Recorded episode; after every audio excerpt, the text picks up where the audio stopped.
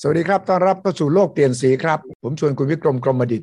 มาตั้งวงวิเคราะห์สถานการณ์ เป็นสถานการณ์โลกสถานการณ์ไทยที่มันโยงเกี่ยวกันเนี่ยซึ่งมีความสำคัญมาก ตั้งแต่สองปีเกือบสามปีที่โควิดมีมาเราก็วิเคราะห์ถึงผลกระทบต่อเศรษฐกิจต่อทั้งโลก แต่ที่ไหนได้ครับ เราคิดไม่ถึงว่าโควิดยังไม่ทันหายเลยครับ ก็เกิดสงครามยูเครนขึ้นมาแล้วคุณวิกรมก็บ่นกับผมว่า โอ้ยนี่มันศึกหนักเลย หนีเสือปะจระเข้เลย ครั้งนี้ผมว่ามันอาจจะไม่ใช่จระเข้นะมันอาจจะเป็น อะไรที่มันหนักหน่วงรุนแรงกว่าจระเข้นะครับหนีเสืออาจจะไปเจอสิงโตอะไรเงี้ยนะครับ สวัสดีครับคุณวิกรมครับ สวัสดีสวัสดีครับ คุณวิชัยครับครับ แล้วก็ท่านผู้ชมทุกท่านครับ ผมว่าตอนนี้ท้าทายเอ่อนโยบายต่างประเทศของจีนมากเลยอืมทำตัวอย่างไร แล้วก็เออปรับตัวเยอะนะ ผมเห็นหวังอี้เนี่ย บินไปอินเดีย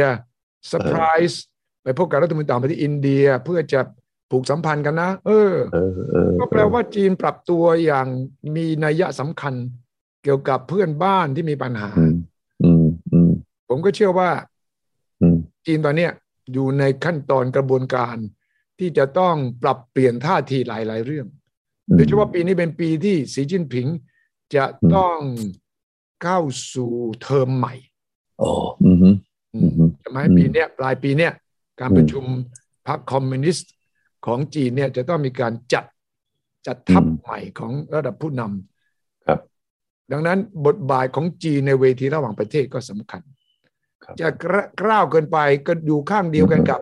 รัสเซียเต็มที่กระโดดลงเรือลำเดียวกันหมดก็ไม่ได้ เดี๋ยวเรืไม่อจได้มอืมอืมเดี๋ยวเรือจมทำยังไงอืมมันจะไม่ลงเรือเลยก็ไม่ได้ ฉะนั้นจีนต้องมีเรือของตัวเองอืมเรือของตัวเอง ที่บอกว่าถ้ารัสถ้ารัสเซียยังมีปัญหาอยู่ปีนเข้ามาตรงนี้แล้วกันอืมแต่ว่าไอเป็นคนขับนะครับ ไม่ใช่ไออืมลงไปแล้วอยู่ขับเรือลำนี้นะ เพราะไอไม่รู้ว่าอยู่จะสวิสวาดไปยังไงอยู่จะขับไปตรงไหนดังนั้นตรงนี้อยู่ที่ว่าปูตินเนี่ยจะเชื่อสีจิ้นผิงมากน้อยแค่ไหน เหมือนกับคิมจองอึนจะเชื่อสีจิ้นผิงมากน้อยแค่ไหนผมว่าวันเนี้ยความสัมพันธ์ระหว่างนะเอ่ออืมสีจิ้งผิงกับบูตินกับคิมเนี่ยอืม ผมว่ามันมั่นคงดังภูผาหิน เออนะภูผาหินอย่างที่ เออนะหวังอี้พูดฉะนั้นคุณวิเมื่อกรมความต้องไม่ลืมนะว่าอืมจีนกับสหภาพโซเวียตที่เคยรักกันอย่างยิ่งก็แตกกันได้นะอืมคอมมิวนิสต์นี่ก็เหลืออยู่แค่สามเจ้านี่แหละมั้งที่สนิทสนมกัน รัสเซียไม่เรียกตัวเองว่าคอมมิวนิสต์แล้วนะคุณวิกรมรัสเซียครับวันนี้จีนกับรัสเซียเนี่ย base เขาคือคอมมิวนิสต์แต่เขาเปลี่ยนเอ่อ วิธีการใหม่ใช่ไหมเออคนนี้ทั้งสองคนเนี่ยวันเนี้ยมันเหมือนกับว่าต้องเหมือนกับเออเขาเรียกเออที่เราเคยวิ่งใช่ไหมวิ่งกระสอบอะอืมอืมอืมอ่าวิ่งกระสอบ คือคือมันแยกกันไม่ได้อะคุณวิชัยถ้าถ้าเกิดแยกกันเนี่ย มันก็ถ้าเกิดไม่อืมไม่ไม่เอาขาไปด้วยกันเนี่ยอืมคุณสุทธิชัยวิ่งกระสอบตั้งแต่เด็กเนี่ยเออ เออ ล้มไหมอืม ล้มล้ม แต่คนที่จะล้มหนักที่สุดคืออืมรัสเซียอืมเพราะว่ารัสเซียวันนี้นี่เจ็บตัวมากอืมและรัสเซียวันนี้เนี่ยต้องทุกสิ่งทุกอย่างวันนั้นเราเคยคุยกันว่า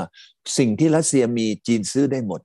อืมสิ่งที่จีนมีรัสเซียซื้อได้หมด อันนี้เป็นทางรอดของรัสเซียอันเดียวอะอืมอืมหลังจากยูเครนฉะนั้นวันนี้ไม่เหมือนเดิม วันนี้เนี่ยสี่สิบครั้งที่เจอกันมา นะวันนี้เงื่อนไขที่จีนมีกับรัสเซียมี มันต้องวิ่งกระสอบไปด้วยกัน อืมฉะนั้นผมก็ยังเชื่อนะครับว่าสิ่งเหล่านี้เนี่ย มันจะทำให้เกิดการร่วมมือที่ลึกซึ้ง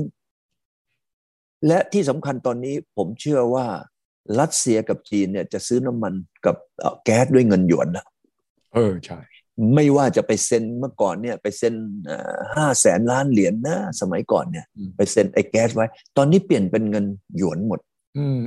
เออ ไม่ใช้แล้ว ไอ้ดอลลาร์ไม่ใช้แล้วอย่างอื่น เพราะว่าเพราะว่าเงินรูโบมันหายไปเยอะไงอืมอืมอืมอืมอืมอืมฉะนั้นตรงนี้ก็ทำให้ความใกล้ชิดเนี่ย ยิ่งแน่นเข้าไปอีกเปราะหนึ่ง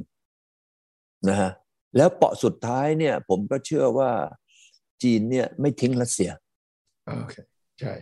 นะฮะเพราะว่ามันอยู่ในวิ่งกระสอบเหมือนกันไงทิ้งไม่ได้อืมใช่ไหมฮะผมอืมไม่ทราบคุณวิชัยคิดว่า วันเนี้ยเอ่อ สิ่งที่กำลังเกิดขึ้นเนี่ยมันกลายเป็นขั้วอำนาจ ตรงนี้ขึ้นมาเป็นขั้วอำนาจใหม่ไหมจีนเยผมรัสเซียอิหร่าน ผมคิดว่าเราคุยกันหัวข้อนี้คือว่า ระเบียบโลกใหม่ หลังจากนี้จะระเป็เบีนยบโลกใหม่ ใช่นั้นใช่ถ้าคุณวิกรมกำลังบอกว่าแน่นอนจีนกับรัสเซียจะต้องจับมือกันอย่างเดียวแน่นก็จะเป็นขั้วหนึ่งใช่ขั้วหนึ่งขั้วใหม่เลยขั้วนี้จะต้องเผชิญหน้ากับขั้วทางตะวันตกอืมมันก็จะกลับมาสู่สงครามเย็นอืม ที่เคยมี หลังสงครามโลกครั้งที่สองก็มีสงครามเย็นก็คือ ม่านหลังม่านเหล็กใช่ไหมใช่รัสเซีย Iron Curtain แล้วสหภาพโซเวียตแล้วก็จีนแล้วก็อยู่ฝั่งนี้ ฉะนั้นคุณวิกรมกำลังจะบอกว่า เรากำลังจะเจอสงครามเย็นใหม่ในระเบียบโลกใหม่อีกครั้งหนึ่งหรือยังไงมันยูเครนเนี่ยมันทำให้กลายเป็นอย่างนั้นอืม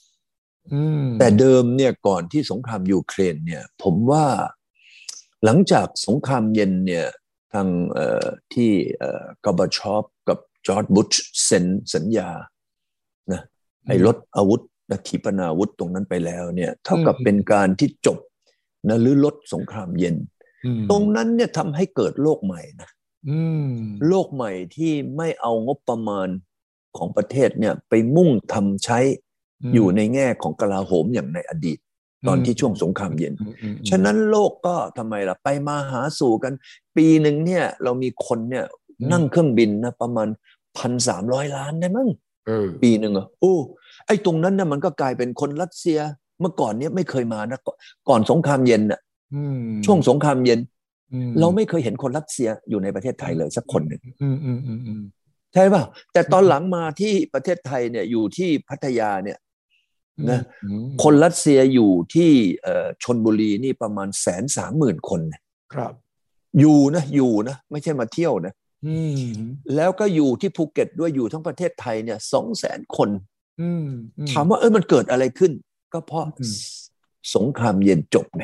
เออโลกทั้งโลกนี่ก็ไปมาหาสู่กัน คุณสุวิชัยจำได้ไหมสมัยก่อนเนี่ย คุณสุวิชัยมีญาติอยู่เมืองจีนเนี่ย อืมจะส่งเงินไปเนี่ย ส่งยากยากนะอืมอืมอืมอืมเออ แล้วก็จะไปหาก็ยากยาโผกยกวนโผยพวกกวนนั้นพอยกวนพวกนั้นจะมานี่ไม่มีทางเลยอืมแต่ตอนหลังมาเนี่ยคนจีนมาประเทศไทยทีเดียวสิบล้านคน เออ เพราะอะไรเอ่ยก็เพราะสิ้นสุดสงครามเย็นอืมนะความบาดหมางความเป็นศัตรูกัน ก็ทำไม ค่อยๆ จางหายไป คนก็ไปมาหาสู่กัน ทำธุรกิจกันเป็นหุ้นส่วนกัน เห็นไหมครับอืมวันนี้ล่ะเอาวันนี้ การที่เกิดสงครามยูเครนเสร็จแล้วปั๊บเนี่ยอืมวันนี้เกิดอะไรขึ้นเอ่ยมันจะกลับมาอีแลบเดิมเหมือนสมัยก่อนสงครามเย็นไหมเออซึ่งมันผมจะคิดว่าไปมันไม่แบบแบบแบบเออที่เออแยกกันไว้เองมาประเทศข้าไม่ได้ข้าอ่าให้อืมไม่ได้เนี่ย มันจะเป็นอย่างนั้นไหมเนี่ย ผมไม่คิดว่าเป็นอย่างนั้น เพราะว่าคนเรามันได้เกิดมีความสัมพันธ์ เกิดโครงสร้างของธุรกิจแล้ว เราไปไปยับยั้งไม่ได้อืมและประเทศจีนจะไปหยุดอย่างนั้นก็ไม่ได้ เพราะประเทศจีนเนี่ยเขาต้องเปิดธุรกิจไงอืมเปิดธุรกิจเริ่มตั้งแต่เติ้งเสี่ยวผิงนะเอาเอ่อที่เซินเจิ้นใช่ไหมอืมอ่าตอนนี้มาสีจิ้งผิงเปิดไอเบอืเห็นไหมเอ่อไอเบตรงที่เอ่อจะมีเงินลงทุนเข้าไปสู่ จีนมากขึ้น ฉะนั้นในแง่ของเศรษฐกิจในแง่โครงสร้างของการพัฒนาประเทศ มันไม่เหมือนกับในอดีตแต่แต่อืมอืมมันก็จะไม่เหมือนก่อนในช่วงที่สงครามยูเครนอืมที่ทำไมล่ะโลกเปิดขนาดนั้น คราวนี้คำว่าระเบียบโลกใหม่ที่คุณสุทธิชัยกำลังพูดมาเนี่ยอืมมันจะเกิดไหม แล้วก็จะเกิดแล้วเป็นรูปร่างลักษณะยังไง เพราะว่าตอนนี้ต่างคนต่างจ้องเป็นศัตรูด้วยกัน กลับมาเหมือนสมัยที่เอ่อสงครามเย็นแล้วคุณทิชัยคิดว่าตรงเนี้ยมันจะสร้างความเสียหาย หรือสร้างปัญหานะให้กับพวกเราโลกเราอย่างนี้อย่างไรบ้างผมไม่คิดว่ามันจะถึงขั้นนั้น เพราะว่าผลประโยชน์ทางเศรษฐกิจนั้นถูกต้องจะสำคัญกว่าผลประโยชน์ทางด้านความมั่นคงสงครามเย็นคราวที่แล้วเกิดเพราะอุดมการณ์ทางการเมืองเป็นหลักใช่อือฮึและความโยงใยของเศรษฐกิจโลกมันยังไม่ใกล้ชิดอย่างนี้อืมใน การที่ต้องพึ่งพาอาศัยซึ่งกันและกันตอนนั้นเนี่ย แบ่งคนละขั้วก็ยังคบหากันได้ ทางด้านนี้มีนาโตทางด้านนี้มีวอร์ซอแพคอืมสองก็เขาคบหากันเอ่อมีเงินสกุลต่างๆเขาก็ไม่เกี่ยวเขาไม่ต้องมาหา IMF ก็ไม่ต้องมา หาความช่วยเหลืออะไรจากฝั่งตะวันตกเลยอ่าฮะอ่าฮะน้ำมงน้ำมันก็ต่างคนต่างมีก็อยู่กันไปอือฮึแต่ว่าสู้กันด้วยอุดมการณ์ทางกันอฝั่งนี้บอกว่า โลกนี้จะต้องเป็นคอมมิวนิสต์อืมเพราะว่านี่มันเป็นระบบสังคมนิยมที่อืมแฟร์ถูกต้องที่สุด ต่อต้านอืมระบบทุนนิยมทุกรูปแบบอืมอืมทุนนิยมก็ต่อต้านคอมมิวนิสต์ทุกรูปแบบอืมแต่ต่างคนต่างอยู่ได้ จนกระทั่ง การล่มสลายของสหภาพโซเวียตอ่าทำให้สงครามเย็นมันหายไปอืมแล้วก็โลกมันก็เปลี่ยนกลายเป็น globalization คำนี้มาใช่ไหมใช่ใช่คำว่า globalization เกิดขึ้นก็แปลว่า ทั้งโลกเนี่ยต้องพึ่งพาอาศัยซึ่งกันและกัน แล้วครับจีนก็ได้ประโยชน์จาก globalization มาก ใช่ใช่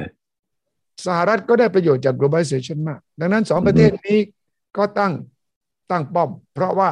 ต่างคนต่างได้ประโยชน์ ก็เลยยื้อแย่งพักพวกสร้างพักพวกอืมเราก็จะเห็นว่าเราต้องถูกจีบโดยสหรัฐ ถูกจีบโดยจีนเหมือนกัน ทั้งทั้งที่เราเคยเป็นส่วนหนึ่งของค่ายสหรัฐนะ แต่จีนเขาก็ถือว่าอดีตคืออดีตอืมก็มาคบหาเพื่อ ต้องการสร้างความแข็งแกร่งทางด้านเศรษฐกิจ ดังนั้นใช่ครั้งนี้ถ้ามันแบ่งขั้วเนี่ย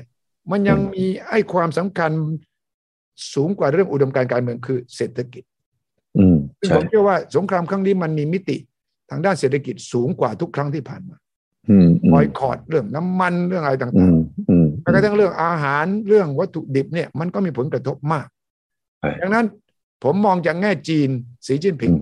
เขาจะไม่เสี่ยงขนาดที่จะมาอืม กระโดดเต็มตัวลงมากับรัสเซียอืมอืมอืมอืมดังนั้นผมเชื่อว่าจีนพยายามจะไกลเกลี่ยให้มีการพูดคุยครับอืมมันก็จะไม่เกิดเป็นสงครามเย็นรอบใหม่ อยู่ที่ว่าจีนจะสามารถให้นาโต้ปลอบใจรัสเซีย คุณให้ความมั่นใจกับรัสเซียสิก็ต้องบอกอืมว่าที่เขากังวลเรื่องความมั่นคงเนี่ย คุณต้องอืมเข้าใจว่ามันมีจริงนะใช่ความกลัวของรัสเซียเนี่ย กลัวคุณเนี่ยเออมีจริงนะ คุณต้องเออใช่ตอบโจทย์ตรงนี้ให้ได้เออ ขณะเดียวกันรัสเซียก็ต้องตอบโจทย์ความกลัวของยูเครนและประเทศอื่น ๆ ที่ครั้งหนึ่งเคยเป็นสหภาพโซเวียตว่า คุณจะดึงเขากลับไปเป็นสหภาพโซเวียตเก่าไม่ได้แล้วใช่เพราะว่าใช่เขาไม่ต้องเขาไปเจอกับโลกอีกแบบหนึ่งเออคนรุ่นใหม่ของอืมยูเครนรุ่นใหม่ของโปแลนด์อืมเขาอยากจะใช้ชีวิต ใกล้เคียงกับทางตะวันตกอะต้องยอมรับใช่ก็ได้อยากฟังเพลงวัฒนธรรมเขากินแมคโดนัวาลยเขากินโคกเขาก็ ถ้าเขาให้ถามเขาว่าเขาอยากจะอยู่กับกับรัสเซียหรืออยู่กับฝ่ายตะวันตกเนี่ยคุณต้องถามเขาเองอืมนะรัสเซียก็ต้องยอมรับความเป็นจริงผมว่าตรงเนี้ยจีนต้องไปทำหน้าที่ตรงนี้ แต่จีนก็จะลำบาก เพราะว่าจีนถ้าพูดมากไปตัวเองก็จะเสียด้วย เพราะว่าอืมเฮ้ยคนเด็กจีนก็จะมองว่าอ้าวอย่างนั้นก็ไต้หวันนะไต้หวันเออเขาก็อยากเป็นของเขานี่ฉะนั้นเออตรงเนี้ยคุณวิกรมเข้าใจจิตวิทยาของสีจิ้นผิงมากกว่าผมแน่นอน ตรงเนี้ยอืมอืม ว่าอืมคุณวิกรมจะเป็นคนวางซีนารีโอของระเบียบโลกเนี่ยบทบาทจีน อเมริกา รัสเซีย ยุโรปเนี่ย ต้องวางตรงตรงไหนยังไงคุณวิชัยรู้ไหมว่าปีที่แล้วเนี่ยนะอืมเป็นปีที่ชาวบ้านเขาซัฟเฟอร์ โอ้โห แย่หมดเลยนะอืมทั้งโลกเลยนะอืมเดินทางก็ไม่ได้ทำงานก็ไม่สะดวกมต้อง work from home อืม เนี่ยหน้าตาแต่ละคนมาอ้วนฉ่ำเลยนะตอนหลังออก work from home เนี่ยเออใช่ไหมอืมแต่ปรากฏว่ามันเกิดอะไรขึ้นในประเทศจีนอืมประเทศจีนเขาคุมไอ้โควิดให้เหลือศูนย์เนี่ยนะอืมปรากฏว่าเขาคุมมาได้ทั้งหมด14เดือนอืมเออ ปรากฏว่าไอ้14เดือนเนี่ยทำให้ประเทศจีนทั้งประเทศเลยนะอืมเขาก็ใช้ชีวิตแบบปกติอืมแล้วพอเจอที่ไหนขึ้นมาปั๊บอีกปิดเมืองเลยอืม หมาแมวอะไรต่าง ๆ อีกก็จัดการหมดเลยอืมมาวิ่งข้ามเขตไม่ได้อืมไอ้ตรงเนี้ยทำให้การทำงานของจีนเนี่ยอืมมันเหมือนปกติทั้งประเทศเลยอืมอืมอืมอืมปรากฏว่าปีที่แล้วปี 2021 เนี่ยอืมเป็นการเขาเรียกว่า total trade เออ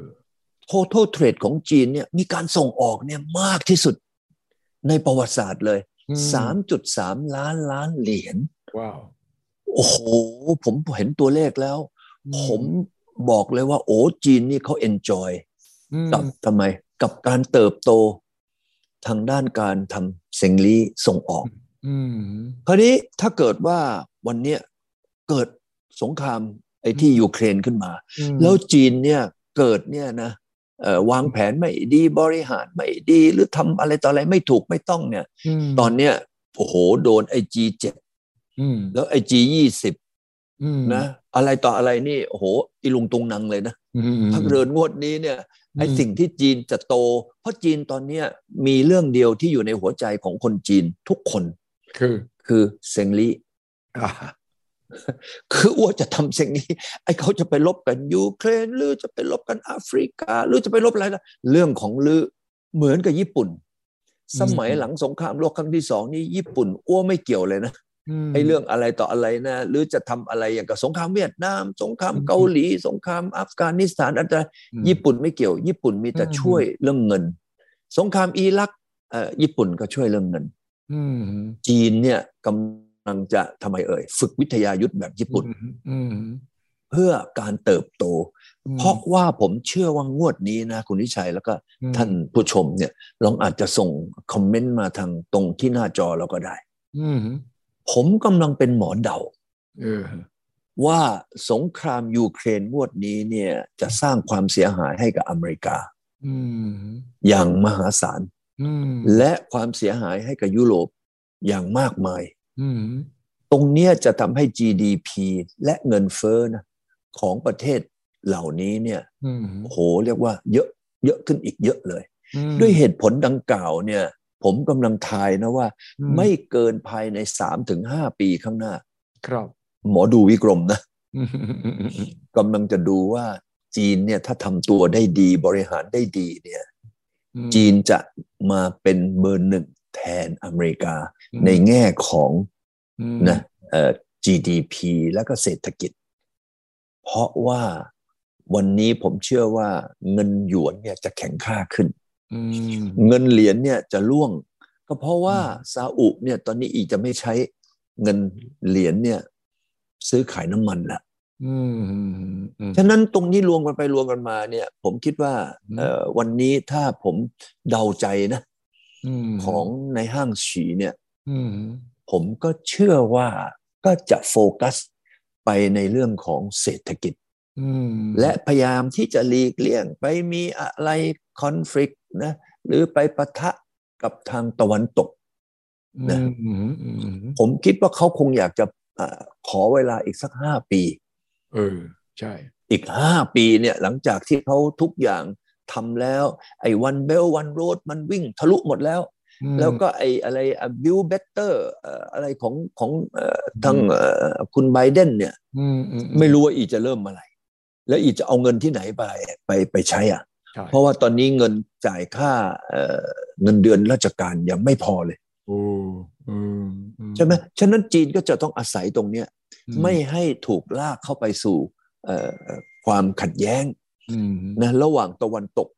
กับรัสเซียอืมแล้วก็ตะวันตกกับจีน ฉะนั้นผมคิดว่าจีนให้ความสำคัญ ตรงเนี้ยเพื่อที่จะรักษาการเติบโตอืมอืมนะของจีนในอนาคตเพื่อจะเป็นมหาอำนาจคุณสุทธิชัยอืม ฉะนั้นถ้าอย่างนี้ไบเดนมาขู่สีจิ้นผิงบ่อยๆ สีจะบอกกับไบเดนว่ายังไงล่ะ ไม่เป็นไร ขู่เนี่ยมันเจ็บไหมขู่ขู่เนี่ยมีอะไรเสียหายไหมคุณสุทธิชัย วันนี้สมมติว่าผมขู่คุณสุทธิชัยเนี่ยอืมแล้วคุณสุทธิชัยก็นั่งอยู่ที่บ้านคุณสุทธิชัยนะอืมเออ ไปขู่ไปด่าไปว่าอะไรคุณสุทธิชัย คุณสุทธิชัยนี่ก็เอาทำไม เนี่ย เอาธรรมะมาแต่มาข่มอาตมามาข่ม เอ้าคุณสุทธิชัยถามจริง ๆ นะ ว่าวันเนี้ย คุณสุทธิชัยถูกด่า ถูกว่าถูกขู่นะอืมเออ คุณสุทธิชัยเสียหายอะไรไหมอืมใช่เปล่าไม่ถ้าคุณขู่ผมเนี่ย ผมก็ต้องถามตัวเองว่า เอะวิกรมขู่ผมเนี่ยเขามีอำนาจที่จะมาทำอย่างที่เขาขู่ผมไหมใช่ไหมผมต้องประเมินอืมแต่นั้นเออจีนก็ต้องประเมินสีจิ้นผิงต้องประเมินว่า ถ้าไบเดนขู่เนี่ยสีจิ้นผิงบอกต้องคิดว่าไอ้ไบเดนที่ขู่ขู่เนี่ย เขาทำอย่างที่เขาขู่ผมได้หรือเปล่าล่ะอ่ามาตรงนี้อยู่ที่การประเมินแล้วใช่ไหมล่ะ เออ ก็ผมก็ใช้โคศกสิไปด่าไบเดน